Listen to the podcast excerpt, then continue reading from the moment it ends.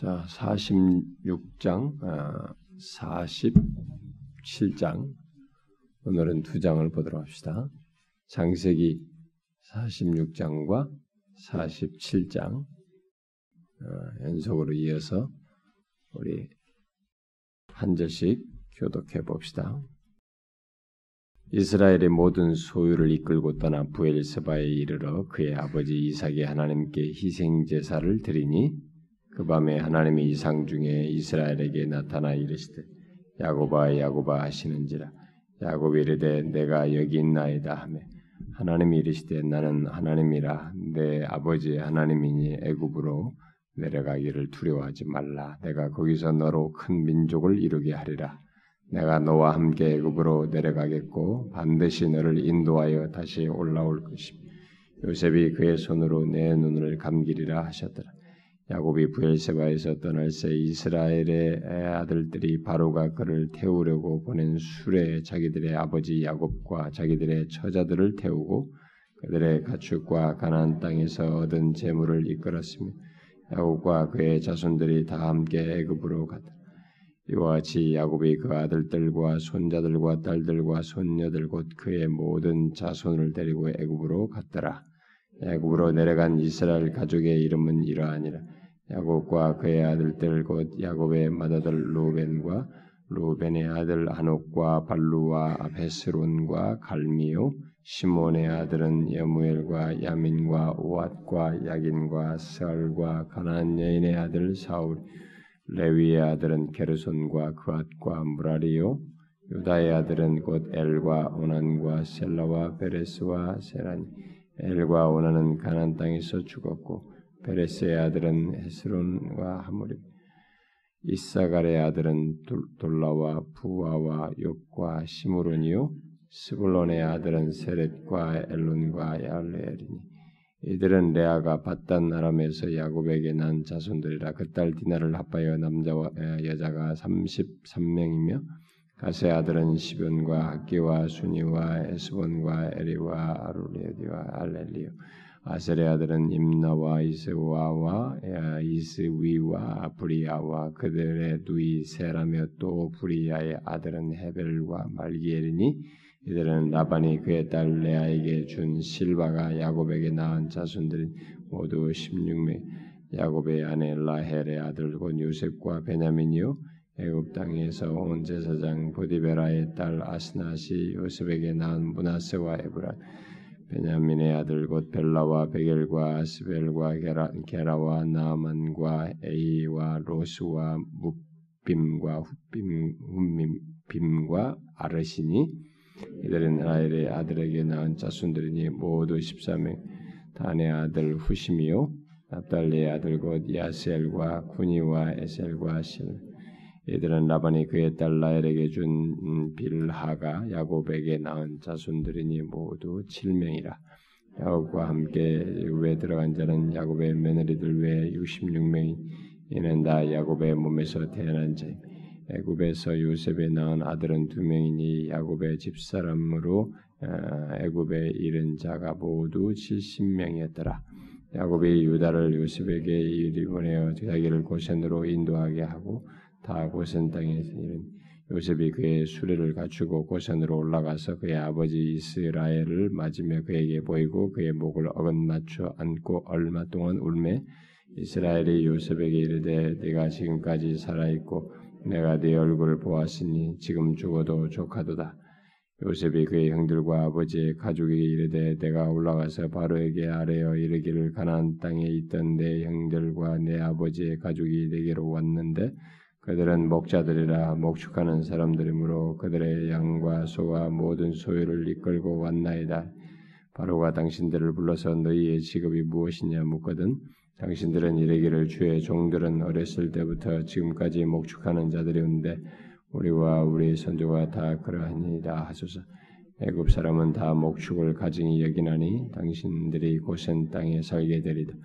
요셉이 바로에게 가서 구하여 이르되 내 아버지와 내 형들과 그들의 양과 소와 모든 소유가 가나안 땅에서 와서 고산 땅에 있나이다 하고 그의 형들 중 다섯 명을 택하여 바로에게 바로와 요셉의 형들에게 묻되 너희 생업이 무엇이냐? 그들이 바로에게 대답하되 종들은 목자이온데 우리와 선조가 다 그러하니이다 하고 그들이 또 바로에게 고하되 가나안 땅에 기근이 심하여 종들의 양떼를 칠 곳이 없기로 종들이 이곳에 거류하고자 왔사오니 원하건대 종들로 고센 땅에 살게 하소서 바로가 요셉에게 말하 이르되 내 아버지와 형들이 내게 왔은즉 애굽 땅이 내 앞에 있으니 땅의 좋은 곳에 내 아버지와 내 형들이 거주하게 하되 그들이 고센 땅에 거주하고 그들 중에 능력이 있는 자가 있거든 그들로 내 가축을 관리하게 하라. 요셉이 자기 아버지 야곱을 인도하여 바로 앞에 서게 하니 야곱이 바로에게 축복하며 바로가 야곱에게 묻되 네 나이가 얼마냐 야곱이 바로에게 이르되 내 나그네 길의 세월이 130년이니이다. 내 나이가 얼마 못 되니 우리 조상의 나그네 길에 연조에 미치지 못하나 험악한 세월을 보내었나이다 하고 야곱이 바로에게 축복하고 그 앞에서 나온 요셉이 바로의 명령대로 그의 아버지와 그의 형들에게 거주할 곳을 주되 애굽의 좋은 땅 라암셋을 그들에게 주어 소유로 삼게 하고 또 그의 아버지와 그의 형들과 그의 아버지의 온 집이 그 식구를 따라 먹을 것을 주어 봉양하였더라.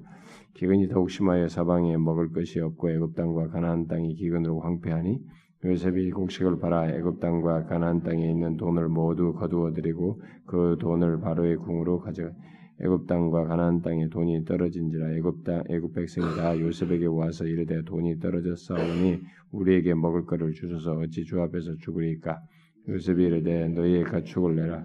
또 오늘 내가 너희의 가축과 바꾸어 주 그들이 그들의 가축을 요셉에게 끌고 오는지라. 요셉이 그 말과 양떼와 소떼와 나귀를 받고 그들에게 먹을 것을 주되 곧 그 모든 가축과 바꾸어서 그 해 동안에 먹을 것을 그들에게 주니라. 그 해가 나가고 새해가 되매 우리가 요셉에게 와서 그에게만 우리가 주께 숨기지 아니하이다. 우리의 돈이 다 했고 우리의 가축대가 주께로 돌아가서 주께 낼 것이 아무것도 남지 아니하고 우리의 몸과 토지뿐이 우리가 어찌 우리의 토지와 함께 주의 목전에 죽으리까 우리의 몸과 우리의 토지를 먹을 것을 주고 사소서 우리가 토지와 함께 바로의 종이 되리니 우리에게 종자를 주시면 우리가 살고 죽지 않으면 토지도 황폐하게 되지 아니하리이다. 그러므로 요셉이 애굽의 모든 토지를 다 사서 바로에게 바치 애굽의 모든 사람들이 기근에 시달려 각기 토지를 팔았으며 땅이 바로의 소유가 되니 애굽이 애굽 요셉이 애굽 땅 이 끝에서 저 끝까지의 백성을 성읍들에 옮겼으나 세상들의 돈은 사지 아니하였으 세상들은 바로에게서 녹을 받으며 바로가 주는 녹을 먹음으로 그들의 토지를 팔지 않으며 요셉이 백성에게 이르되 오늘 내가 바로를 위하여 너희 몸과 너희 토지를 샀노라. 여기 종자가 있으니 너희는 그 땅에 뿌리라 주수의 오분지를 바로에게 양하시고 오분에 사는 너희가 가져서 도지의 종자로도 너희의 양식으로도 삼고 너희 가족과 어린 아이의 양식으로도 삼 그들이 이르되 주께서 우리를 살리셨사오니 우리가 주께 은혜를 입고 바로의 종이 되겠나이다. 요셉이 애굽 토지법을 세우 그 오분의 일이 바로에게 상납. 제 세상의 토지는 바로의 소유가 되지 아니하여 오늘날까지 이르니라. 이스라엘 족속이 애굽 고센 땅에 거주하여 거기서 생업을 얻어 생육하고 번성하였더라. 야곱이 애굽 땅에 17년을 거주하였으니 그의 나이가 147세. 이스라엘이 죽을 날이 가까움에 그의 아들 요셉을 불러 그에게 이르되 이제 내가 네게 은혜를 입었거든 정하노니 네 손을 내 허벅지 아래에 넣고 인애와 성실함으로 되게 행하여 애굽에 나를 장사하지 아니하도록 하라. 내가 조상들과 함께 두거든 너는 나를 애굽에서 메어다가 조상의 묘지에 장사 요셉이 이르되 내가 아버지의 말씀대로 행하리다 하시옵시다. 야곱이 또 이르되 내게 맹세하라 하며 그가 맹세하니 이스라엘이 침상물에서 하나님께 경배하니 어, 우리가 지금 이, 이 시간에 그 창세기부터 이렇게 말씀을 살펴오는 이 것과 또 공교롭게도 중간에 시작했지만은 그, 그 수요일 날 복음으로 성경 읽는 것 사이가 이게 같이 병행되고 있어서 어, 조금 내용이 어, 같은 시간대에 흘러가고 있어서 조금 똑같은 내용이 반복되는 것 같고 그럴 수도 있는데 어, 우리가 이제 뒤에 복음으로 읽는 것은 속도가 빨리 나갑니다. 이렇게 출애굽기를 뭐 이렇게 두세 번, 서너 번에 이렇게 끝내고 넘어가고 뭐 이렇게 또 뒷부분 역사서는 뭉뚱그려서 이렇게 읽게 되고 그러기 때문에 아, 보기 때문에 좀 빨리 가고 이것은 좀 조금 더디 이제 가게 되는데요. 장세기 이제 뒷부분의 내용인데 어, 오늘 이 내용은 뭐 어, 하나님께서 요셉이라는 사람을 어떻게 이게 사용하시는지를 이게 보게 됩니다. 그러니까 우리는 이 요셉이라는 사람의 전 히스토리가 이렇게 아버지가 이 아이를 더 사랑하고 아버지 야곱이 사랑한 아내 라헬이 먼저 죽고 그래서 그가 낳은 아이를 더 사랑하고 그런데 이 아이가 그 편애를 받은 것으로 인해서 가족들에게서 이제 미움받고 형제들과 팔려가고 이렇게 뭔가 우리는 자연스럽게 흘러가는 이 같은데 이 모든 것 속에서 진짜 하나님이 놀라운 역사를 이루시면서 이 야곱 어, 요셉에게 어린 나이에 준 그 꿈을 통한 그 계시를 이루시고 그 계시를 통해서 이루시는 그 내용 속에 상상하지 못할 이스라엘의 백성, 이스라엘 백성들의 다음으로 인도하는 엄청난 그 계획을 착착착착착 지내시는데 이게 부대가 어디냐면 세계의 최강국인 그 그때 당시에 뭐 가장 그 발전된 나라인 그 이집트라는 이 배경 속에서 이걸 이루시는 그러니까 굉장히 놀라운 어, 하나님이 세상의 주관자이시고 통치자이신 것을 어, 밝혀주는 뭐 이런 내용들이 있습니다. 예, 그런 가운데서 요셉이라는 우리가 볼 때는 하찮아 보이고 종으로 팔려왔는데 그 사람을 사용해가지고 예비해서 사용해가지고 세상의 주권자가 하나님이시라고 하는 것을 세계의 가장 큰 무대인 강국인 그 당시에 이집트에서 그걸 드러내시는 이런 장면을 우리가 계속 지금 보고 있는 것이죠. 여기서도 그런 걸 보게 됩니다. 그렇게 하는데 그렇게 하시는 가운데 하나님이 초점을 어디다 맞추는지를 우리가 봐야 되는 겁니다. 이런 성경의 기록이 세상 역사가 어떻게 되는지, 이집트 역사가 어떻고, 뭐 세계 고대 역사가 어떻게 되는지 이걸 설명하는 게 아니거든요. 그런 고대 역사의 큰 배경 속에서 하나님이 어디에다 초점을 맞추냐, 어디에 초점을 맞추기 위해서 이, 이 종으로 팔려온 이 사람을 이렇게까지 세워가지고 이 사람을 통해서 이렇게 역사를 진행하시는가라는 것을 우리가 봐야 되는 거죠. 그런 것 초점을 맞춰서 좀 오늘 이 내용을 보면은 조금 이해가 어, 더될 거라고 생각이 됩니다. 하나님께서 어 이제 먼저 여기 이제 46절 1절부터 27절을 봐야 되는데 어 하나님께서 어 기근이 임하지만은 이집트에는 이게 하나님의 은혜를 이렇게 베푸셔서 은총을 베푸셔 가지고 거기에 풍년이 들고 그 풍년이 들은 것을 다음 7년의 흉년도 버틸 만큼의 풍년을 팍 준단 말. 두 배를 준 거죠. 7년의 수확을 가지고 또 다른 14년을 먹을 수 있도록. 여러분, 그게 가능한 겁니다. 그게 가능해요. 하나님께서 그렇게 하실, 우리들의 실제적인 그 농사를 그렇게 막 엄청나게 하게 되면 그게 그 다음에까지 먹을 정도의 분량이 나올 수 있는 것입니다.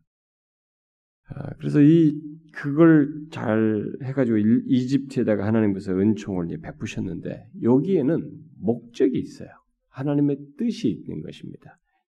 애굽의 그런 은총을 베푸신 것은 이스라엘의 집을 야곱의 집이죠. 바로 이스라엘의 집을 위한 것이에요.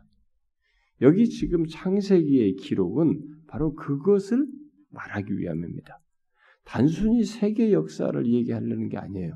하나님이 계속 어디에다가 역사의 이런 모든 무대 속에서 우주 만물을 다 창조하셨어요. 이집트도 창조하시고 주변국도 다 창조하시고 모든 걸 다 지금 세계 각국에 흩어진 사람들이 다 살아가고 있어요. 그리고 우주 만물 전체가 다 돌아가고 있습니다.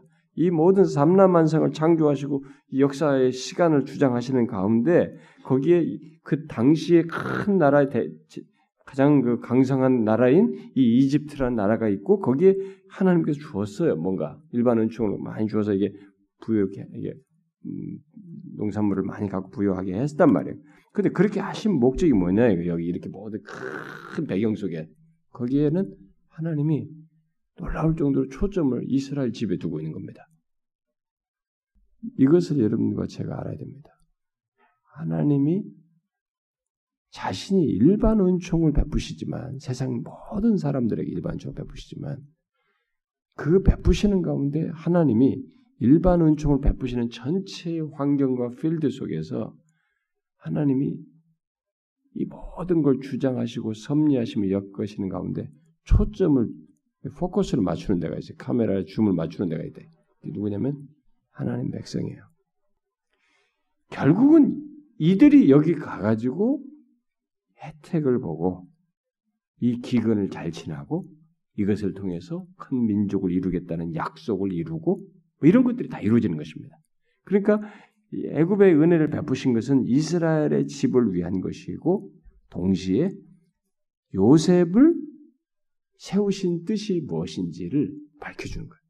그러니까 결국 요셉을 생명의 보존자로 삼으시기 위해서 이렇게 애굽의 은혜를 베푸신 애굽의 은혜를 베푸면서 이 요셉이라는 사람이 생명의 보존자로 이렇게 세움받는 것을 드러내신 거죠.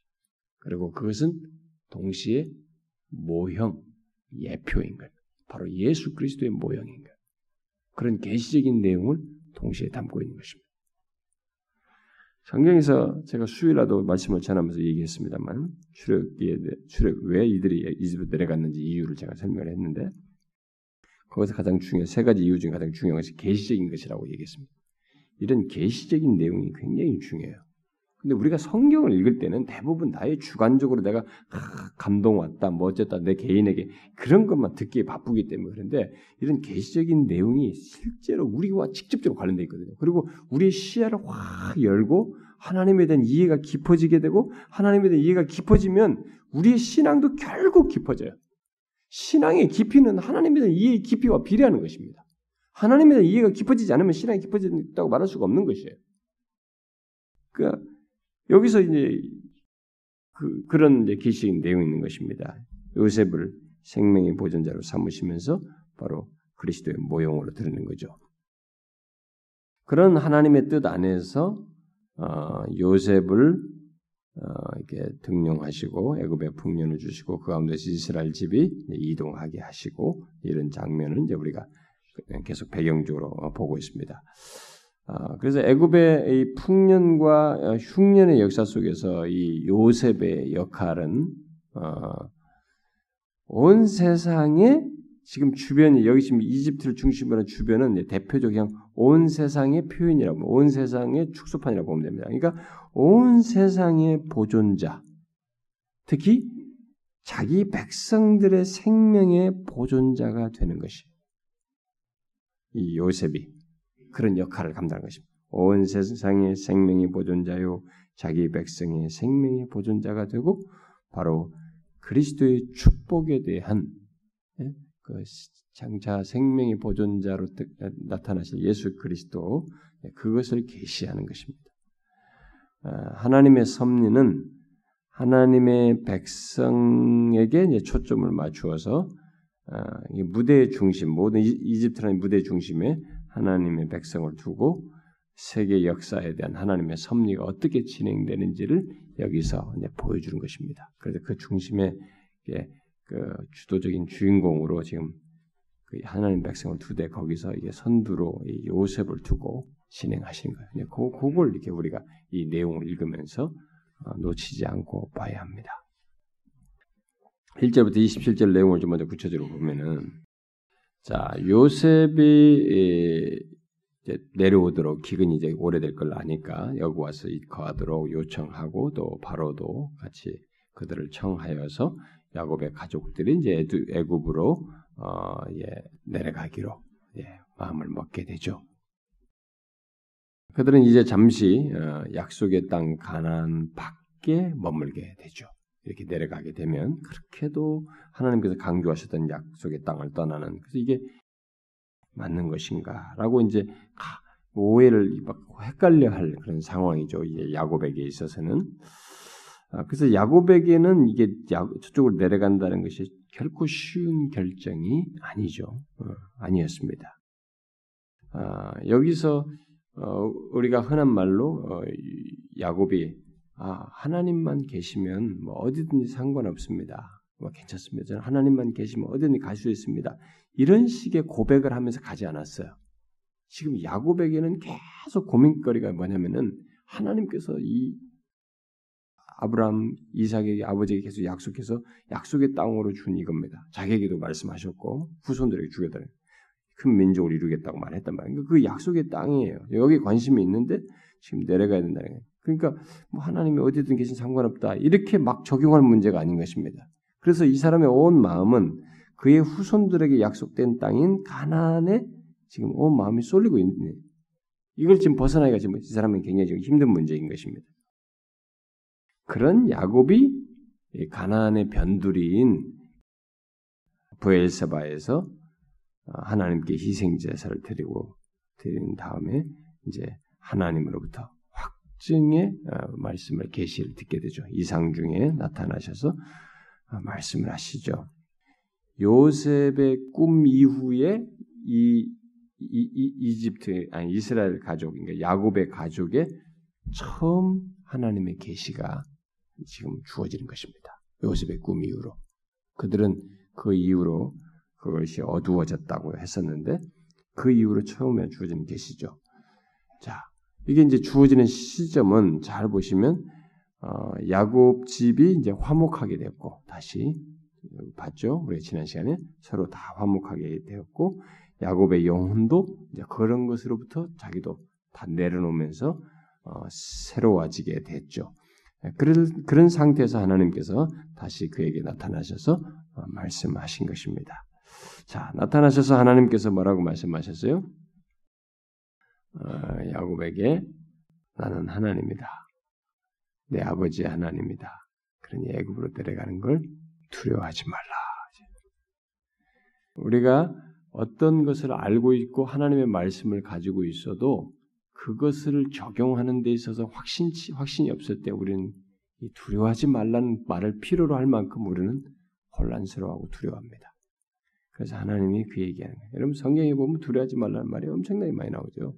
어? 뭐 누구에게도 뭐 모세에게도 그렇고 뭐든 다 응? 여호수아에도 그렇고 막 이렇게 많이 있는데 그 진짜 이게 두려울 수 있는 미래 문제에 있어서 그럴 수 있는 상황인데 하나님이 두려워하지 말고 애굽으로 내려가라라고 말씀하신. 그래서 그러면서 하나님께서 그와 함께 애굽으로 내려가겠다 이렇게 말씀하시는 거죠. 음? 내려가고 장차 너의 자식들이 돌아오게 될 것이다. 이런 말씀을 다 하셔요. 그리고 요셉의 손이 네 눈을 감기게 될 것이다. 너는 거기서 죽을 것이라는 것을 미리 말씀하시죠. 음, 요, 요셉의 손이 그의 눈을 가릴 것이, 것이라고 말씀해 줍니다. 자, 이런 하나님의 계시의 말씀을 들은 야곱은 이제 안심하고 모든 소유를 가지고 바로가 보낸 수레를 타고 애굽으로 향하게 되죠. 자, 야곱이 이제 여기서 66명을 데리고 갔다. 아, 이게 성경에 기록하고 있는데 그 66명의 야곱, 그 다음에 요셉, 그 다음에 요셉의 두 아들을 합치면 70명이 되는 거죠. 그러니까 내려간 숫자를 70으로 얘기하는 일반적으로 성경에 그래서 70으로 얘기하는 건데 그렇지만 여기서 좀 헷갈리지 말아야 됩니다. 어, 여기에 야곱의 며느리들은 제외된 것이죠. 어, 제외되죠. 근데 여자들을 제외시키는데 뭐 왜 또 나중에 디나는 포함된? 디나는 이미 소개된 사람이에요. 알고 있기 때문에 디나는 여기서 거론을 하고 있습니다. 자, 그래서 어쨌든 그렇게 해서 어, 이들은 모두 이제 장세기 여기 46장에 언급되고 있는 대로 이제 다 내려가게 됩니다. 아, 그런데 이들 모두가 아, 애굽으로 들어가기 전에 태어난 자들 여기서 지금 거론된 46장이 거론되는 이 쭉 열거된 이들의 이름들이 아, 다 애굽으로 들어가기 전에 태어난 자들로 볼 필요는 없습니다. 이 거기에 애굽에 내려가서 처음에 딱 정착할 때 숫자로 말하는 것으로 그 70명을 볼 수도 있어요. 음? 여기서 야곱이 이, 집트가 여기인데 여기서 출발할 때 이 출발 숫자가 70이다 이렇게 생각할 필요는 없다는 것입니다. 왜냐하면 여기 베냐민의 자녀들이 엄청 많이 나오거든요. 베냐민이 아, 그러니까 그들 중에 어떤 몇몇은 애굽에서 태어날 자들을 여기서 어, 어, 기록상으로 시간이 지나서 후대에 기록했기 때문에 그들을 이어서 다 기록한 것으로 볼 수 있습니다. 자, 앞으로 이스라엘은 이제 여기에 기록된 모든 족장들과 가장들을 통해서 큰 민족을 이제 막 이뤄갈 겁니다. 어쨌든 야곱은 애굽으로 내려가면서 하나님의 은총이 그와 함께 할 것과 장차 가난으로 돌아올 것이라고 하는 너무 선명한 하나님의 말씀을 믿고 예, 그걸 의지해서 아, 내려가게 됩니다. 자, 요, 요, 요와 같이 하나님께서 말씀하시는 것, 그냥, 아, 진행하는데 그냥 우연하게 말씀하신 거죠. 이렇게 생각하면 안 됩니다. 이것은 하나님의 백성들에게 있어서 하나님이 말하고자 하는 주된 내용이에요. 이것은. 그러니까, 우리들에게도 있으면 마찬가지인 겁니다. 지금 이들이 어디가 저쪽 가서 살든 그들이 다시 번영으로 돌아오는 문제를 그들과 함께 거기가 있어도 거기 함께 할 것이 본향으로 돌아오게 할 것이라고 것을 말씀하신 것 같은 이것은 하나님께서 우리들에게도 같은 맥락에서 말씀하신 겁니다. 우리가 여기 지금 살고 있지만 또 어디에 살든지 하나님의 백성들은 하나님의 은총이 그리스도로 인하여서 우리와 함께 하시는 거죠. 어디에 있든지 우리와 함께 하실 것이고 또 그와 함께 우리를 하나님의 우리의 영원한 본향인 또 충만한 축복이 있게 될 새 땅으로 인도하실 것입니다. 이것은 지금 여기서 지금 말씀하시는 이 내용은 우리에게 동일하게 적용되는 겁니다. 그게 없으면 우리는 하나님의 그런 함께 하셔서 네가 거기 가도 거기 너와 함께 하셔서 다시 돌아오게 할 것이다. 그래서 결국 와야 할 본향으로 인도하겠다고 하는 것이 그것을 하시는 주도자가 하나님이 아니면 우리는 본향에 이를 수가 없어요. 음? 누구도 마찬가지인 겁니다. 여러분이나 제가 우리가 너무 신앙생활을 이렇게 추상적으로 이게 대충대충 하다 보니까 아 내가 죽으면 뭐 나중에 예수 믿다가 뭐 하나님 앞에 천국이 가나 뭐 그래 가겠지 뭐 갔으면 좋겠어 뭐 갈 것이야 뭐 이렇게 할 수 있는 게 아니란 말이에요. 이것은 선명한 사실이에요 그냥 지금 말씀하신 이런 계시가 투명하게 얘기를 하는 겁니다. 이것은 틀림이 없는 사실이라는 거죠. 네가 어디를 가든지 내가 너와 함께 있어서 너를 돌아오게 할 것이다. 너의 본향으로 될 것이다.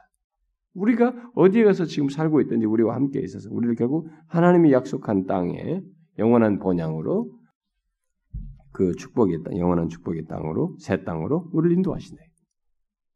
이것은 확실한 사실입니다. 여기에 대해서는 확실하게 믿어야 됩니다. 기독교 신앙은 이런 부분에 대해서 확고해야 돼요. 네? 약속을 믿고 실제로 믿는 이런 것은 확고해야 됩니다. 예수를 믿으면서도 모든 게 김감인 거이고 말이죠. 아, 아직도 모르겠다는 식으로 자꾸 그러면 안 되는 것입니다. 주님께서 말씀하신 것은 헛되이 돌아오는 일이 없어요. 자, 빛이 있으라. 우주 만물에 빛이라고 하는 이 경이로운 실체가 존재한 겁니다. 그분의 그 말씀이에요.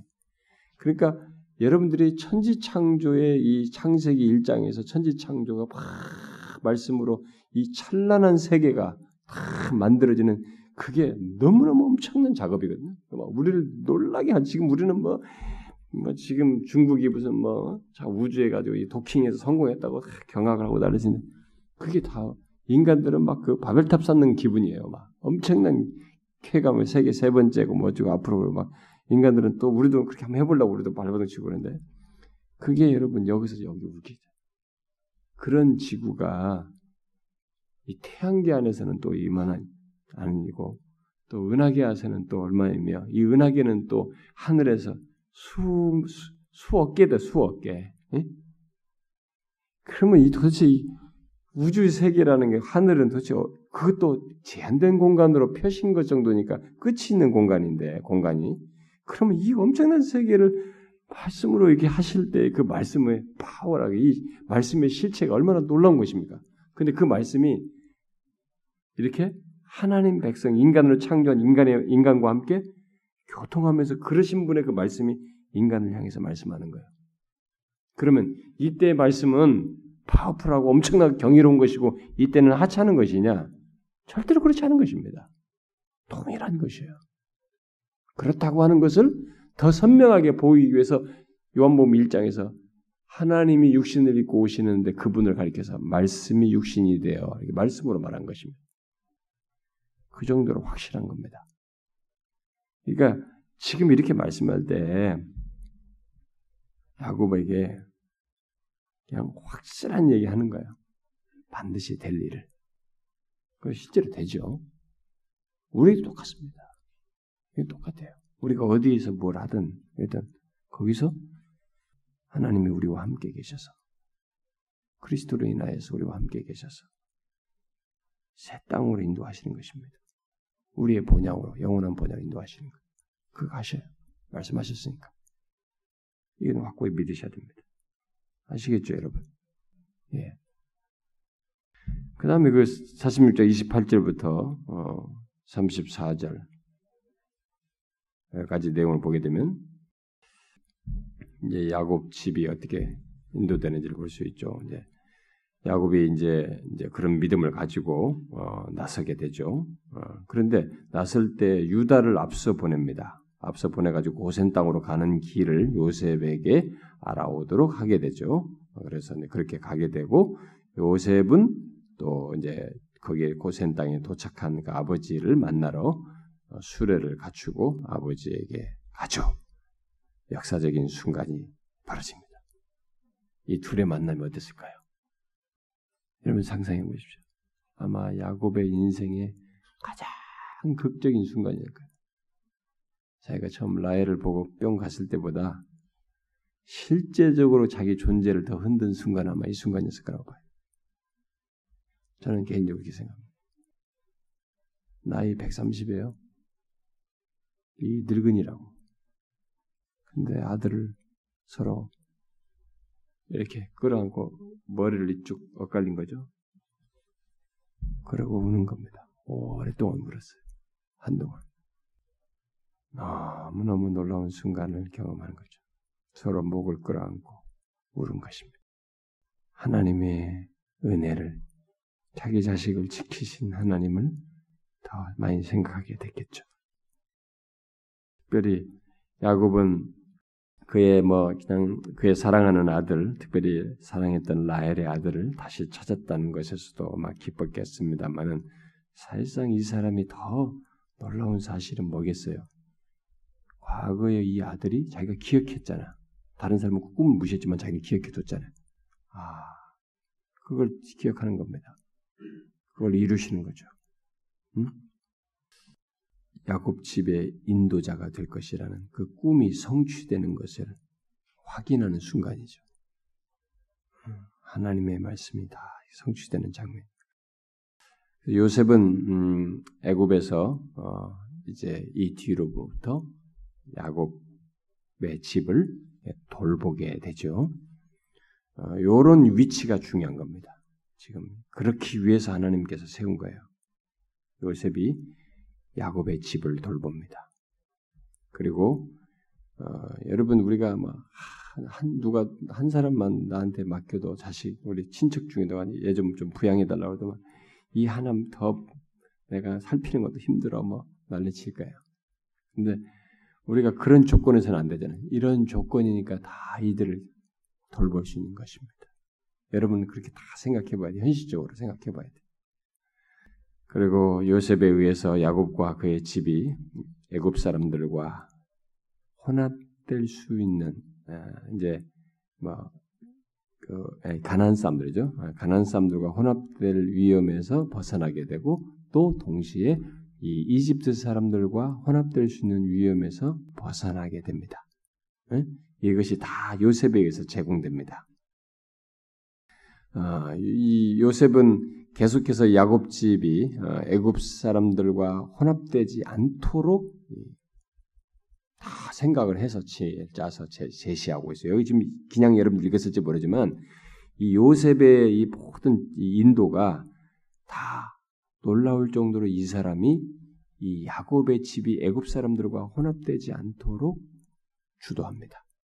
그러니까 저쪽에서 야, 가난화되는 것에서 구출한 것도 있지만 여기 이집트 땅에 와서도 이집트 사람들과 혼합되지 않도록 하는 제안을 이 사람이 다 하고 있는 거예요. 그걸 주도하고 있는 것입니다. 그래서 그걸 말하기 위해서 그의 형제들에게 바로 앞에 서거든 목자라 우리 선조들부터 목자라는 얘기를 해라고 말을 시킨 겁니다. 그걸 강조한 거죠. 그것은 애굽 사람들이 목자들을 부정하게 여기기 때문에 음? 목축을 가증하게 여겼기 때문에 그렇게 해서 바로가 그들을 구별된 곳에 살게 하도록 응? 구별된 곳에 살도록 하게 하고 결국 그렇게 되면 가장 좋은 목초지인 고센 땅에서 애굽 사람들과 섞이지 않고 구별되어서 살 수 있기 때문에 그렇게 하라고 말한 거예요.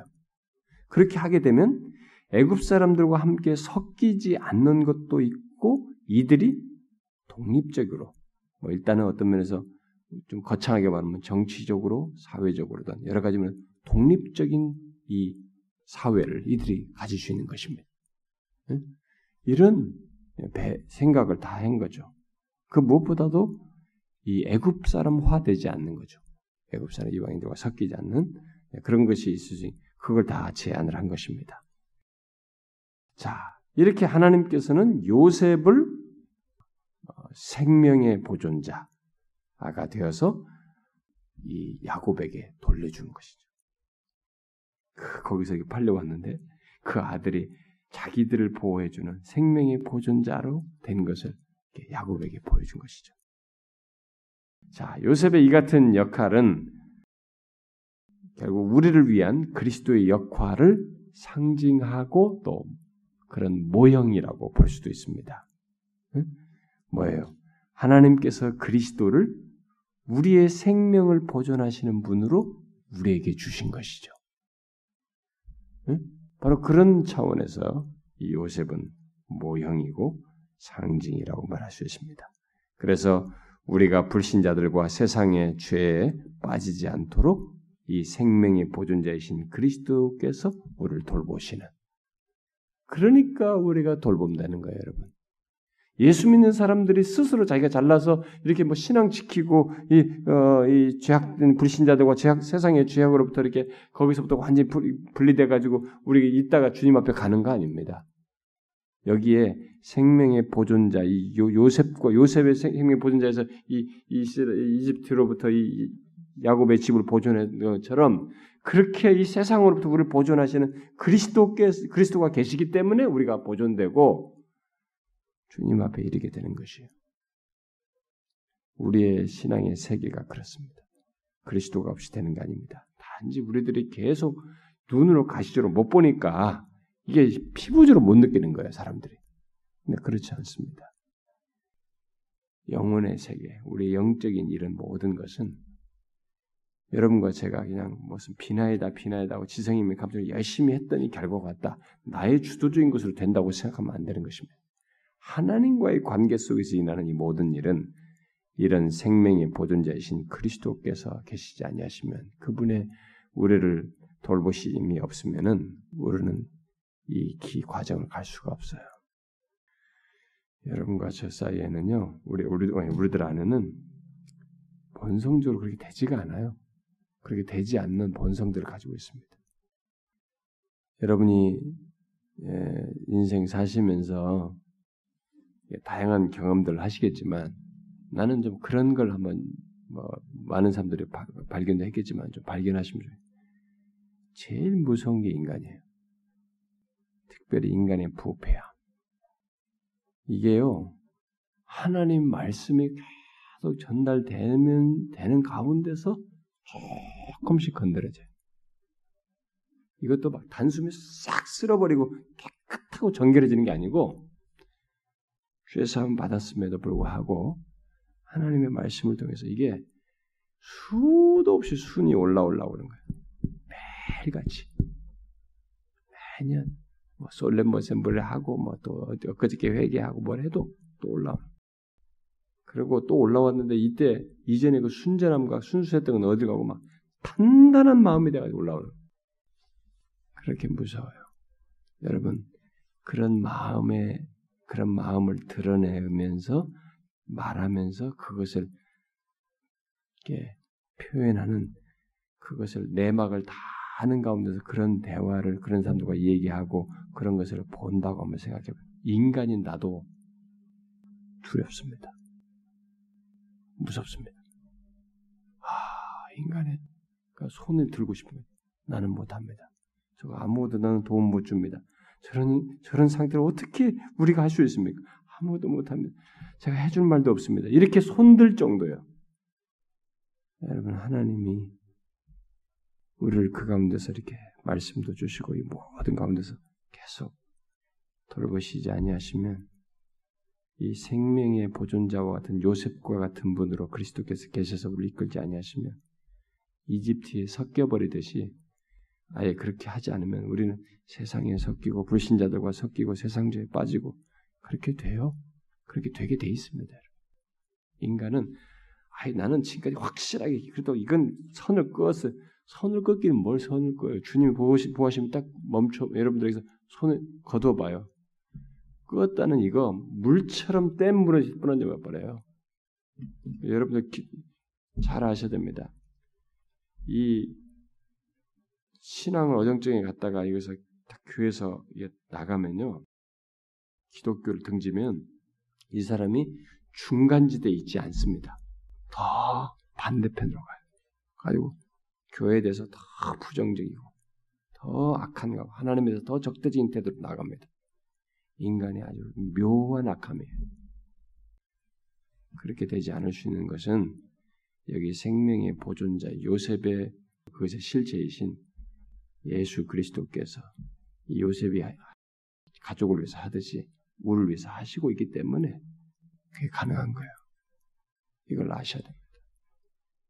여러분들이 제가 지금 말하는 것이 이게 뜬구름 얘기가 아니고 그게 실체라는 걸 아셔야 됩니다. 아, 그게 진짜 사실이구나라는 것을 여러분들이 아셔야 돼요. 그거 없으면 안 됩니다. 주님 없이는 안 돼요. 저는 목사이면서도 수시로 생각합니다. 저는 주의 이런 생명의 보존자로서의 돌보심이 그리스도께서의 돌보심이 없으면 저는 목사직도 제대로 하지 못하지만 제 자신이 신자로서의 신앙을 제대로 지킬 수 있는지에 대해서 의심합니다. 이 죄악의 본성을 제가 과연 거스릴 수 있느냐? 불가능해요. 불가능합니다. 끝없이 그쪽으로 몰리는 생각들과 관심과 욕구들이 턴이 되고 주님께로 향하는 이 순간순간의 모든 이 상황들 속에서 이끌어지는 것이 다 주님의 돌보심 속에서 있는 것이지 그렇지 않고는 그냥 본성대로 살아갔을 거예요. 사람과 하나 다름 없이. 그걸 우리가 여기서 봐야 되고.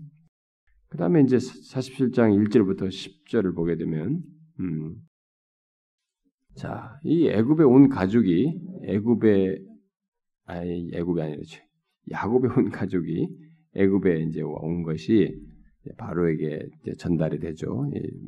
요셉에 의해서 말해져 가지고 전달돼서 네, 그랬을 때 이제 요셉이 이제 그 형제 중에 다섯 명을 바로에게 데려와서 보이게 되죠. 거기서 그들은 이미 요셉이 말한 대로 자신들의 목자인 것을 어, 말하고 이제 그때 말했을 때 바로는 그들에게 그대로 고센 땅을 약속하죠. 그렇게 가지고 야곱 집이 이제 애굽의 생활 풍습 그런 생활 방식에서 떨어져서 살게 되죠. 실제로 음, 이 나일강 유역의 상반부의 풍요로운 땅이죠. 고센 땅이 거기는 물이 항상 있었고 어, 풀이 있는 그곳에 아, 이들이 떨어져서 생활 풍습을 갖게 됩니다.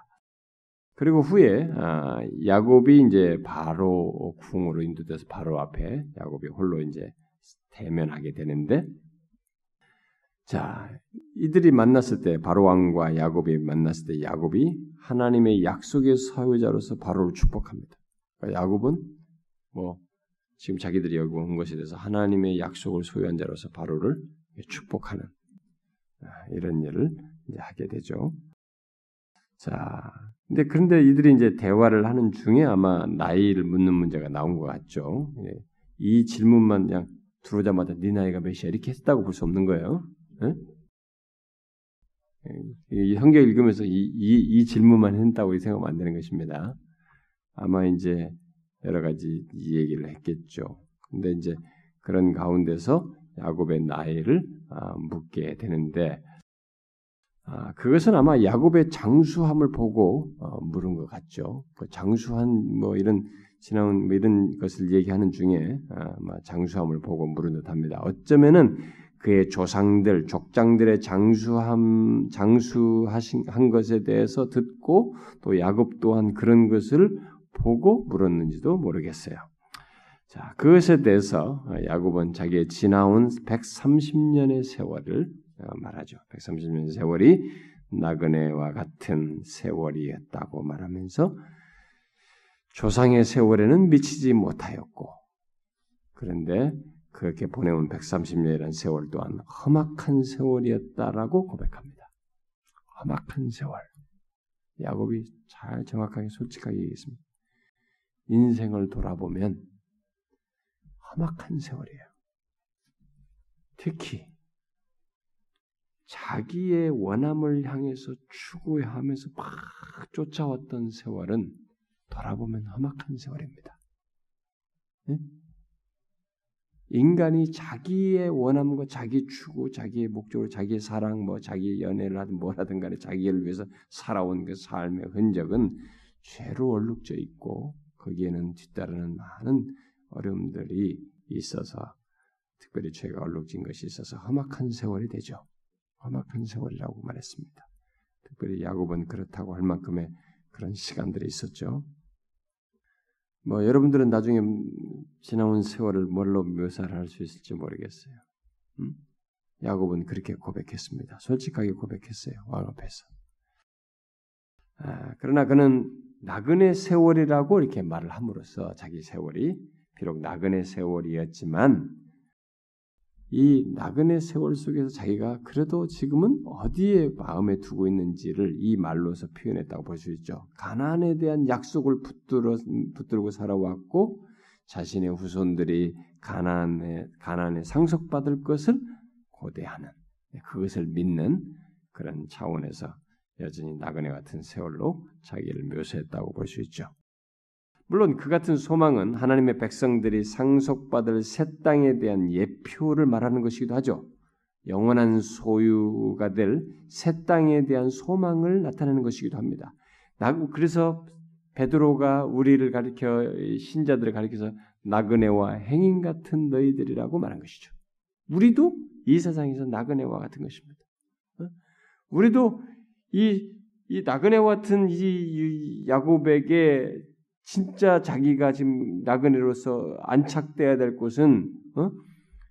약속, 가나안 땅에 대한 약속, 그리고 그 후손들이 정착하 상속하게 될 그 땅을 고대한 것처럼 여러분과 저도 나그네로 있어서 우리가 상속받게 될 새 땅을 우리도 똑같이 사모하게 되는 것이죠. 나그네라고 하는 것이 뭐 옛날에 누군가 인생은 나그네 길, 뭐 그런 차원에서 그냥 아주 단순하게 인생 묘사 그 수준에서가 아니고 나그네라는 것은 뭔가 나그네로서 있을 뿐이지만 궁극적으로 우리의 본향이 있다라는 것 속에서 이 표현을 쓰는 것이니까 우리가 나그네로서 이 세상을 살지만 우리들에게는 뭐가 있습니까? 새 땅이 있는 거예요. 응? 우리는 그 믿음을 가지고 살아가는 것이죠. 이 사람들에게는 가난 땅인 것처럼 우리에게는 새 땅이 있는 것입니다. 우리는 이 믿음을 가지고 살아야 됩니다. 오늘날 우리들이 워낙 이 현실에 대한 집착이 너무 강하기 때문에 이 땅에서 승부를 내고 이 땅에서 재미 다 보고 이 땅에서 성공하고 여기에 너무 몰입하고 이것을 위해서 하나님이 좀 힘 좀 써주시고 능력 주시고 뭐복 주시면 좋겠다는 생각이 너무 많다 보니까 우리들이 이 새 땅에 대한 하나님께서 우리가 이 나그네 길을 지나서 우리에게 주실 그것에 대한 그것이 얼마나 부유하고 엄청난 것이고 우리에게 영혼의 안식을 줄 것인지에 대한 기대나 갈망이나 소원이 상대적으로 없어요. 오늘의 사람들이. 그런데 여러분, 우리는 꼭 가져야 됩니다. 여러분이 살면서 보시지만 얼마나 행복한지는 모르지만은 아무리 행복해도 그렇습니다. 인생이 짧다는 것만 봐도 우리는 여기는 나그네예요. 나그네입니다. 저는 종종 가끔 그렇습니다. 이렇게 살면서도 진짜 이 땅에서는 이 한계가 너무 선명하고 누리는 것도 제한이 가해지고 더 목말라요. 뭘 하나 해도 자꾸 목마르기 때문에 하나님 안에서 영구적인 것 이렇게 갉아먹는 거 없고 점점점 쇠해지는 것 없고 이렇게 뭔가 소멸되는 것 없고 온전한 것을 영원히 하나님과의 관계 속에서 이렇게 막 항상 불안한 거 두려운 거 언젠가 깨질까 뭐 없어질까 뭐 이런 이런 것 없이 그런 것으로부터 자유한 하나님 안에서 이 궁극적인 새 땅에서의 삶 저는 이것이 고대됩니다. 어? 그 데비 브네드가 얼마나 그걸 갈망하면서 살았어요. 그것이 갈망됩니다. 신자는 그래야 합니다, 여러분. 바로에게 아마 야곱의 이 장수함은 어, 놀라운 이익이 있을지 모릅니다만은 장수하는 것은 어디까지나 이 땅에서의 특권일 뿐이에요. 우리가 이 땅의 삶을 하나님이 주실 새 땅의 영원한 삶의 그냥 예시로서 여길 때만 장수는 특권이에요. 장수에서 뭐 있다는 거야? 이 장수하지만 이런 것은 하나의 예시, 예시죠. 어? 이 땅의 삶이 그냥 하나님이 주실 새 땅이 그 영원한 새 땅의 영원한 삶의 예시 정도로 보는 것이지 그것 없는 장수는 뭐예요, 여러분? 아, 늙어가지고 막 힘든 거 있잖아요. 무릎도 제대로 못 피고 말이지. 그게 무슨 삶이냐 말이죠. 오래 사는 게. 그것은 예표요. 이 지상에서 특권이라지만 그 특권은 어디까지나 그런 의미에서의 의미가 있을 때만 특권이 되는 것입니다. 단순 장수는 의미가 없어요. 근데 우리가 성경에서 장수하는 것을 생각할 때는 항상 이것을 생각해야 됩니다. 이것은 예시라는 거예요. 장차 영원한 삶을 예시하는 겁니다. 신자는 그걸 바라보는 것이죠. 그 다음에 47장 11절부터 26절을 보게 되면 어, 이스라엘과 이 애굽에 대한 얘기가 섞여서 나오죠. 자, 바로의 명을 따라서 야곱의 집이 고산 땅에서 살게 되고 요셉은 그들에게 필요한 것을 공급하게 됩니다. 음? 그리고 그들은 날로 숫자가 더해져 가면서 이제 생육하게 번성하게 되죠. 자, 이 야곱의 집은 어, 하나님께서 세상을 다스리는 가운데 주요 관심의 대상인 것을 여기서 보게 돼요. 세상을 다스리는 가운데 모든 세상에서 풍성했던 것들을 갖다 다 여기다 공급해줘요. 여기다. 예? 예, 세상을 다스린 가운데 이들이 주된 관심사예요. 근데 요셉은 이제 그 야곱의 집을 이렇게 잘 돌보면서 동시에 애굽 또한 계속 잘 흉년 기간 동안에 관리하면서 잘 다스리게 있죠. 다스리고 있죠. 계속되는 흉년 속에서 애굽 사람들이 이제 막 양식을 얻기 위해서 곡식을 사기 위해서 가축까지 다 팔죠. 자기네 가축. 그리고 나중에는 뭐예요? 모든 토지까지 다 팔아버립니다. 뭐 살아야 되니까. 뭐 토지 가지고 있는데 못, 못 먹고 죽으면 안 되잖아요. 일단 사는 것이 우선이니까 그것도 다 팔아버립니다. 자, 결과적으로 흉년을 통해서 애굽의 모든 토지가 바로의 소유로 들어와 버립니다. 자, 이렇게 되면 어떻게 돼요? 어, 백성들이 전체가 이 왕의 소유물이 되는 것입니다. 우리는 이것이 이런 이렇게 되는 것이 이런 어, 것이 결과적으로 좋은 건지는 여기서 이때 시대나 맞을 수 있는 것이고 우리가 좋다고 쉽게 말하기는 어려울 것 같아요. 근데 어쨌든 어, 이다 이들을 요셉은 백성들을 도시로 옮겨가지고 곡식을 공급하기인데 용이하도록 다 도시로 옮기도록 하죠. 어차피 토지는 다 바로 소유가 됐으니까 토지는 거기는 자기가 머물 이유가 없으니까 아, 이들을 바로의 소유로서 이제 공, 어, 이 곡식을 원활하게 공급하기 위해서 도시로 오게 합니다. 자 그리고 백성들에게 곡식을 이렇게 종자를 주어 가지고 파종을 하게 하고 수확의 5분의 1을 바로에게 바치도록 하고 5분의 4는 자기들이 소유해서 먹도록 이렇게 하게 됩니다. 자, 아, 이제 결국 이렇게 하는 작업은 이렇게 이렇게 함으로써 결국 어떤 면에서 모든 애굽 사람들이 바로의 종이 되는 음, 상황이 되어버렸습니다. 거의 종이 된죠.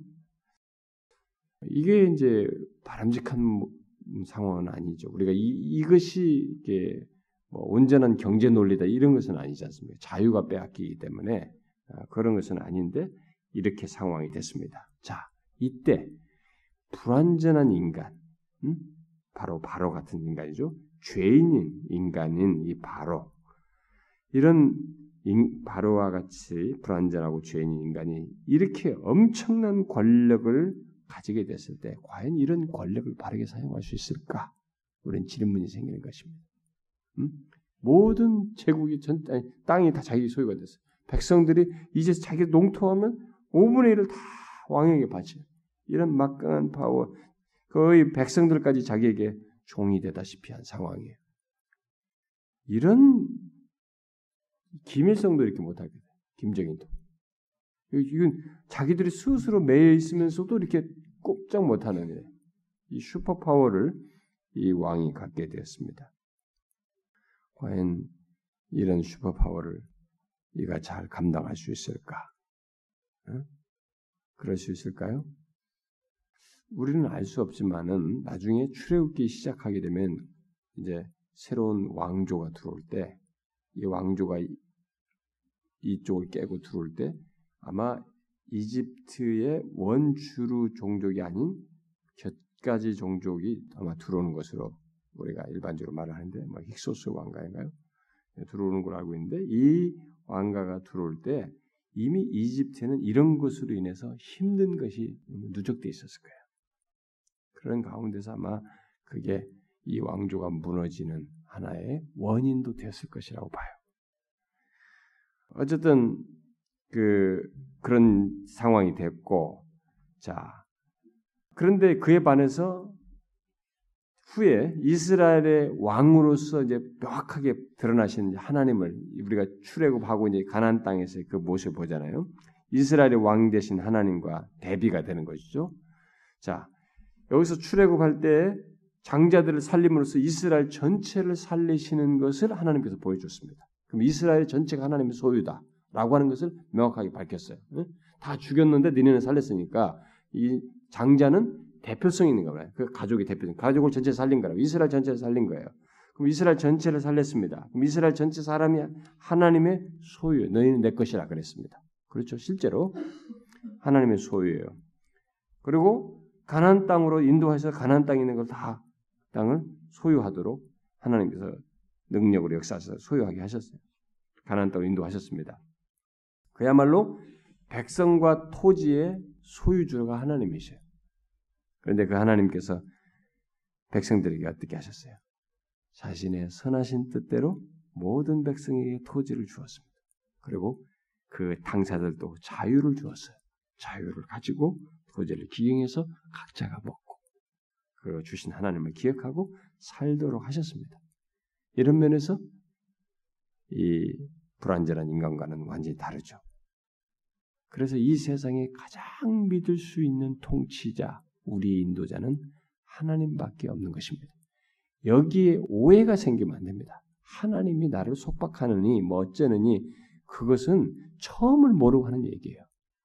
내가 어디서 구원을 받았고 나를 어떻게 인도하셨는지 이 생명을 살려준 거예요. 우리도 구원이 제가 지난 수요일 날 얘기했잖아요. 출애굽의 그 얘기가 그 패턴이 계속 재림까지 다 적용된다고 그랬잖아요. 그런 패턴이 있기 때문에 우리가 어디서 구원을 받았느냐 이거. 이걸 알게 되면은 오해 살 리가 없어요. 그분을 그분만큼 완전한 왕이 없고 우리의 우리를 통치하시는 제대로 된 분이 없고 인도자가 없는 것이에요. 여기 지금 바로왕 같은 사람하고 비교가 안 된단 말이에요. 그러니까 이스라엘 백성들은 이런 하나님을 더 믿었어야 되는 거예요. 여기 오해할 것이 없었어요. 그런데 뭐 하나님을 믿는 것을 속박으로 여기는 거죠. 어리석은 것입니다. 그것은 착각하는 것이에요. 이스라엘 백성들 역사는 그렇게 주어지지 않았습니다. 오히려 하나님이 참 복, 어, 자, 자비로운 왕으로서 그들에게 모든 걸 허락하셨죠. 자, 그 다음에 이제 마지막 부분입니다. 27절에서 47장 27절 끝부분에 보면은, 아, 이제 야곱의 마지막 당부 얘기가, 이런 얘기가 나오죠. 야곱과 그의 집이 애굽에 살고 있었지만은 야곱의 지금 계속 마음이 늙어가면서 어디에 있어요, 마음이? 어디 있어요? 이 사람의 마음은 약속의 땅 가나안에 있었던 것입니다. 그래서 야곱은 자기가 임종이 가까웠다고 느꼈어요. 그러니까 147세, 17년이 지난 거죠. 왕을 만난 뒤로 17년이 지났습니다. 아, 임종이 가깝다는 걸 느끼고 어, 요셉을 불러가지고 자기를 가난 땅에 장사할 것을 맹세시켰습니다. 이런 행동은 아주 중요한 겁니다. 이것은 신앙의 행위예요. 근데 우리나라도 뭐 유교적인 개념은 뭐 신앙 행위가 아니라 이상하게 무슨 뭐 그 무슨 기복적인 개념으로 내가 죽거든 말이야 뭐 양지 바른 곳에 묻어라 또 어디다 무슨 풍수지에 어디다 묻어라 뭐 이렇게 뭐 이렇게 유언적이고 자기 난 다음에 막 그런 것을 이렇게 말하는 경우는 그런 것이 그런 것과 성격이 다르죠. 어, 완전히 다른 겁니다. 어, 자기 자기 자기 관리하고 자기 챙기는 게 아닙니다. 이것은 완전히 언약과 약속에 근거한 것입니다. 음? 그리고 야곱의 무덤이 가나안에 있게 되면 그 무덤은 지금 자기의 이 자식들과 자기의 후손들과 그 땅을 연결시켜주는 하나의 연결고리가 되는 거예요. 예, 그런 약속에 대한 소망을 계속 이들로 하여금 어, 갖도록 하는 끈이 되기 때문에 어, 더 그것을 얘기한 것이죠. 어, 결국 자기 후손들의 장차 그 땅을 상속받게 될 것이라는 표시가 되기도 하잖아요. 그런 점을 거기에 묻으라고 한 것이고, 자 요셉은 아버지의 요구대로 할 것을 맹세하죠. 사실 하나님께서 요셉을 아까 말했던 생명의 보존자로 세웠기 때문에 야곱 집의 보존자로 삼으셨기 때문에 요셉은 야곱의 무덤을 그의 백성들이 있게 될 곳에 만들어야 해요. 이것은 이제 그렇게 세우신 것에 따라서 마땅히 해야 할 일이기도 합니다. 그런데 여기에 대해서 기꺼이 하겠다고 합니다. 자, 야곱은 이 모든 행동을 통해서 자기의 후손들이 장래의 축복을 받게 될 것을 예, 그 거기에 가서 있게 될 것을 견고하게 믿는 믿음을 드러냅니다.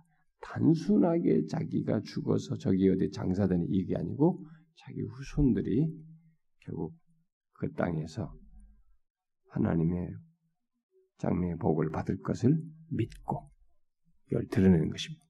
자식들에게.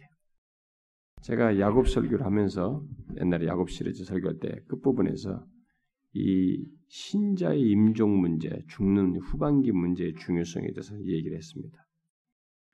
여러분, 우리가 한 번 살다가 죽을 때 순간은 이런, 이런 순간은 뭐 30대 때 있는 게 아니고 그때 한 번 있는 거예요. 우리가 젊었을 때는 젊었을 때대로 하나님의 드러내면서 뭐 이렇게 하는 방식이 있어요. 그러나 늙어서 힘도 없고 다 이제 꼴깍꼴깍 넘어갈 상황에는 넘어갈 때대로 최고의 뭐가 있어요. 바로 이 자신의 임종과 관련해서 자식들에게 이 자신의 임종 속에서 하나님과 자식들을 이렇게 연결해 주는 역할입니다. 그들을 복주기도 하고 축복하기도 하면서 이 일을 하는 거죠. 이게 임종하면서 우리가 할 수 있는 아주 가치 있는 일이고 굉장히 무게 있는 일이에요. 그리고 실제로 효력 있는 일이기도 합니다. 그러니까 이런 믿음의 족장들 잘 보세요. 성경에 보면 그걸 하지 않습니까? 야곱이 그것을 하는 거예요.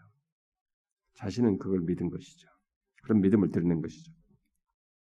그런 믿음을 듣고 이제 드러내면서 그렇기 때문에 침상에서 머리를 숙여서 경배한 것입니다. 음? 장래의 축복을 믿고 그런 믿음 속에서 갑자기 이런 행동이 나오느냐 믿은 것입니다. 그랬기 때문에 침상에서 머리를 숙이고 경배한 것입니다. 그 하나님을 믿은 거예요. 약속의 땅에서 그의 분깃, 곧 그의 후손들을 통한 분깃이 하나님의 약속 가운데서 보장되었다고 하는 것을 믿은 거예요. 그걸 믿은 것입니다. 요셉의 맹세는 야곱의 믿음을 더욱 확고하게 했죠. 여러분, 우리도 우리의 분기 또한 하나님의 약속 가운데 보장되어 있습니다. 야곱이 이렇게 자기 자식들에게 자기 후손들의 분깃이 자기의 분깃이요 그 후손들을 통한 분깃이 하나님의 약속 가운데 보장된 것을 확고히 믿은 것처럼 우리도 똑같이 믿어야 됩니다. 우리들도 우리의 분깃도 하나님의 약속 가운데 보장되어 있는 것입니다. 신자에게는 하나님의 약속 안에 바로 그게 있어요. 그래서 저는 이 하나님의 약속을 잘 믿어야 된다고 봐요. 근데 이 기복주의자들도 하나님의 약속 타령을 많이 하거든요. 가지고 약속만 적은 성경이 있어요. 이렇게 조그만하게. 어, 그것만 판매가 돼. 어, 그것만 줄줄줄 외는 거예요. 근데 그래가지고 그걸 현세적으로 적용을 해. 근데 여러분, 야곱이 죽으면서 지금 여기 보세요. 약속, 분, 자기의 분깃을 확고하게 믿는 이 작업이 장례적이에요. 이 세상에서 아무리 찬란해도 장래에 우리에게 주시고자 하는 이 분깃에 털어게도 못 미치는 겁니다. 깃털에도 못 미치는 거예요. 하나님께서 자기 백성들에게 약속한 그 분깃은 어마어마한 것입니다. 그걸 우리가 바라봐야 돼. 그걸 확신해야 되는 것입니다. 우리가 죽을 때는 이제 사단이 막 들들 볶아요 우리를. 응? 네가 죽으면 끝이지 무슨 뭐 하나님이 어디냐 구원이 어디냐 뭐 분깃은 뭐 분깃이야 뭐 온갖 잡다한 생각을 집어넣고 우리를 괴롭힐 겁니다. 그러나 여기서 이 사실을 믿어야 됩니다. 우리는 하나님의 약속 가운데 우리의 분깃이 보장되어 있어요. 야곱은 그걸 확고히 믿었습니다. 믿고 경배한 것입니다. 머리 숙여 경배한 것이. 신자는 야곱처럼 하나님의 약속에 대한 확신과 함께 그것의 성취를 임종이 가까울수록 더 확고히 믿어야 됩니다. 임종이 가까웠는데도 그래서 예수 믿을 때 우리가요 나이가 먹으면 늙을수록 와, 노세 노세 젊어서 너지 늙어가지고 이게 못 논다 이제 와서 내가 무릎 관절이 힘든데 쫓아다니기 힘들다 이러면서 막 아주 일반 은총도 많이 즐기기도 좋은데 정신이 흐려지는 거 있잖아요. 세상의 즐거움에 너무 취해가지고 마음이 산란해지는 거 있잖아요. 그건 경계해야 됩니다. 늙어서 하나님의 약속에 대한 확신과 함께 그것이 성취될 것을 믿는, 더 확고하게 믿는 이것이 있어야 됩니다. 네, 그렇게 하기 위해서는 말씀의 도움을 많이 입어야 돼요. 늙어서. 왜냐면 이게 자꾸 흐려지니까 말씀의 도움을 많이 입어야 돼요. 우리는 야곱의 이 말년을 통해서 많이 배워야 됩니다. 아주 좋은 점을 말면 야곱의 이 놀라운 것은 전방이 사랑할 때는 별로예요. 아, 그래 불같이 사랑해야지 뭐 이렇게 그 야곱을 보고 배우면 안 되고 한 번 뿅 간 거 막 7년을 하루같이 보내면서 그 여자를 위해서 살아야지 뭐 이게 아니고 이 끝부분이에요. 요셉의 아니 이 야곱의 놀라운 믿음의 족장으로서의 아름다운 모범은 이 후반부입니다. 아주 놀라운 것입니다. 여러분 의지대로 될 것 같죠? 여러분들 지금 이렇게 들어보면 늙으면 그렇게 하지. 안, 그게 쉽지 않아요. 늙으면 늙을수록 하고 싶고 먹고 싶고 뭐 하고 싶고 하고 싶은 것들이 이전에 젊었을 때 하지 못한 것에 대한 갈망이 있어가지고 계속 이게 떠올라요. 가지고 게다가 이 주머니까지 좀 있으면 여유까지 있으면 이거 듣기 전에 써버려야 되거든. 어? 가지고 막 이걸 어디다 쓸까? 막 건수만 있으면 막 다 쓴다고. 그래가지고 자기가 세속화되는 걸 몰라요. 이런 확신으로부터 자꾸 둔해지는 것을 모르게 됩니다. 그러니 여러분 잘 죽기를 구하십시오. 저는 진짜로 기도합니다. 하나님 잘 죽게 해주십시오. 제가 너무 악해가지고 마음이 세상적인 것을 미련두면서 막 그렇게 추하게 바둥바둥되지 않도록 진짜 하나님을 더 멸망하다가 잘 죽게 해주십시오. 이게 제가 구하는 것입니다. 여러분 여기 야곱의 삶을 보십시오. 마지막까지 가족들 안에서 무엇을 중심에 두고 이 사람이 이렇게 말년에 예, 강조를 하고 드러내고 있는지 한번 보십시오. 뭐예요? 하나님의 언약이에요. 하나님께서 자기에게 말씀하시는 언약입니다. 거기에 큰 중심성을 두고 마지막 자기 죽는 것도 그렇고 자식들에게 맹세시키는 것도 그렇고 모든 것이 다 그렇습니다. 이게 신자의 삶이에요. 신자는 하나님의 언약에 중심성을 두고 사는 것입니다. 말년까지. 불신자들은 어떻겠어요? 불신자들은 언약이나 뭐 언약의 머리 대신 하나님을 알지 못합니다. 그렇기 때문에 그들은 그저 하나님의 일반 은총만을 받고 사는 것이 보편적으로 주어지는 어?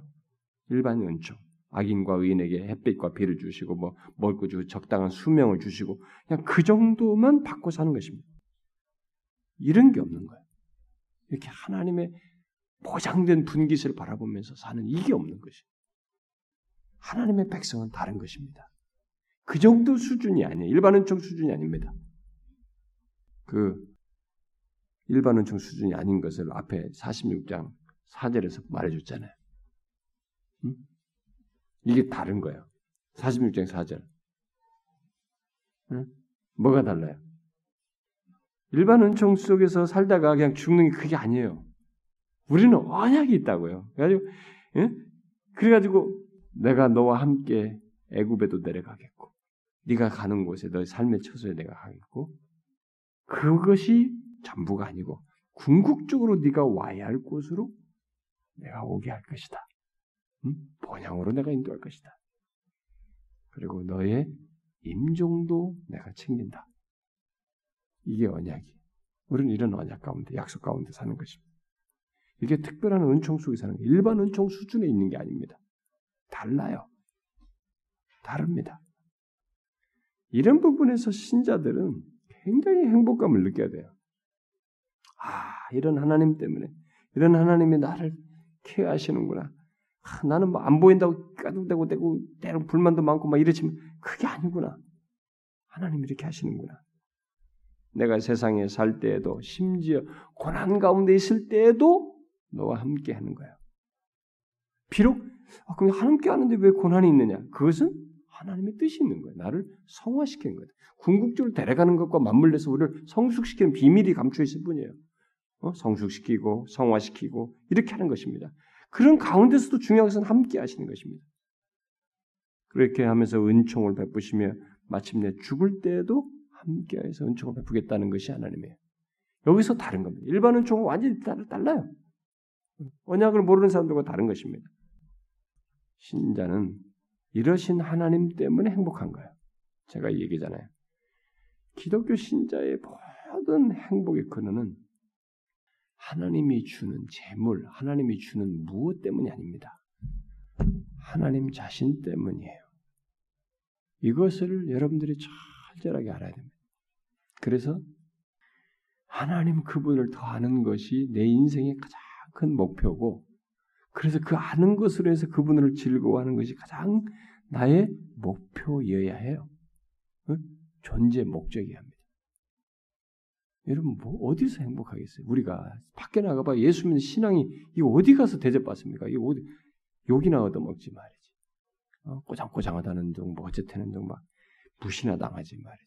이게 어디서 이 창조주 하나님 너와 함께해서 어디를 갔든지 애굽에 가서 내가 함께하고 본향으로 데려가고 네 죽음도 내가 챙길 것이다고 하는 창조주 하나님의 이 언약적인 약속 안에서 우리를 이끄시는 이것이 우리에게 행복이에요.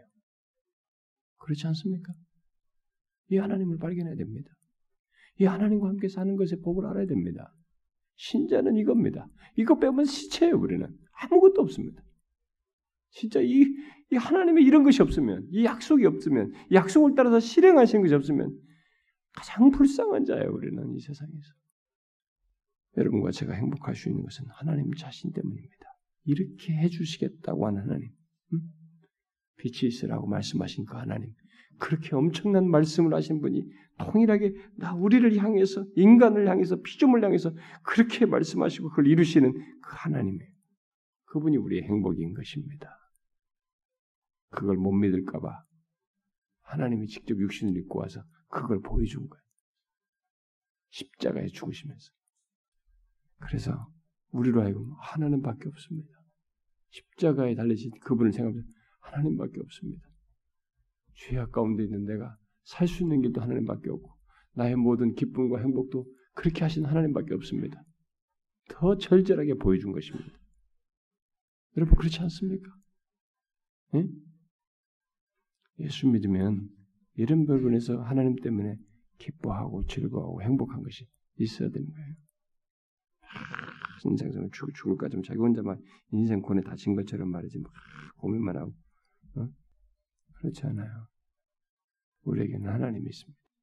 내가 너와 함께 하겠고 너를 본향으로 인도할 것이며 새 땅으로 인도할 것이며 내 임종도 내가 챙길 것이다.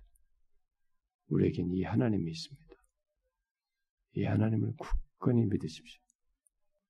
기도합시다. 하나님 아버지 감사합니다. 하나님께서 저희들을 향하여 너무 귀한 말씀을 주시고 특별히 우리들이 어느 곳에 있든지 우리와 함께 계시고 우리를 번향으로 인도하시겠다고 말씀하시고 우리의 임종도 너무 다양할 수 있지만 그것도 하나님께서 주도하시겠다고 하셔서 너무 감사합니다. 우리에게 그런 하나님이 계심에 하나님이여 앞으로 나아가는 데 있어서 우리의 삶에 펼쳐지는 것에 대해서 두려워하지 아니하고 주님을 믿고 나아가는 저희들 되게 하여 주옵소서. 끝까지 주님의 말씀 붙들고 주의 언약을 붙들고 우리에 대한 약속을 붙들고 나아가는 저희들 되게 하여 주옵소서.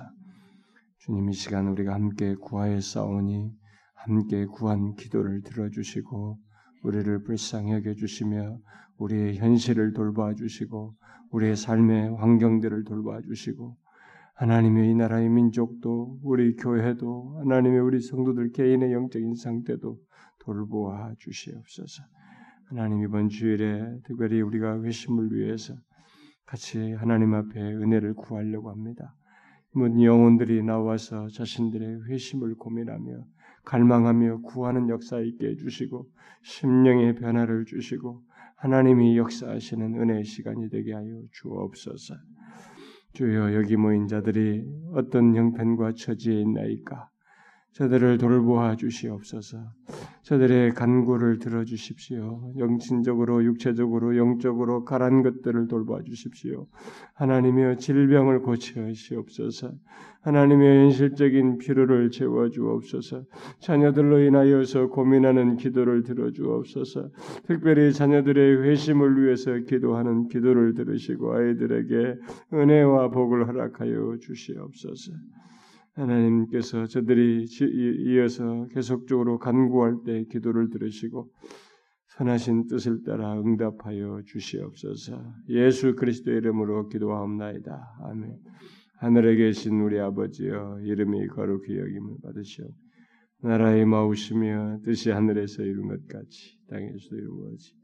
오늘날 우리에게 일용할 양식을 주옵시고 우리가 우리에게 죄진 자를 사해 준 것 같이 우리 죄를 사해 주옵시고 우리를 시험에 들게 하지 마옵시고 악에서 구하옵소서. 에게 나라와 권세와 영광이 아버지께 영원히 싸움나이다. 아멘.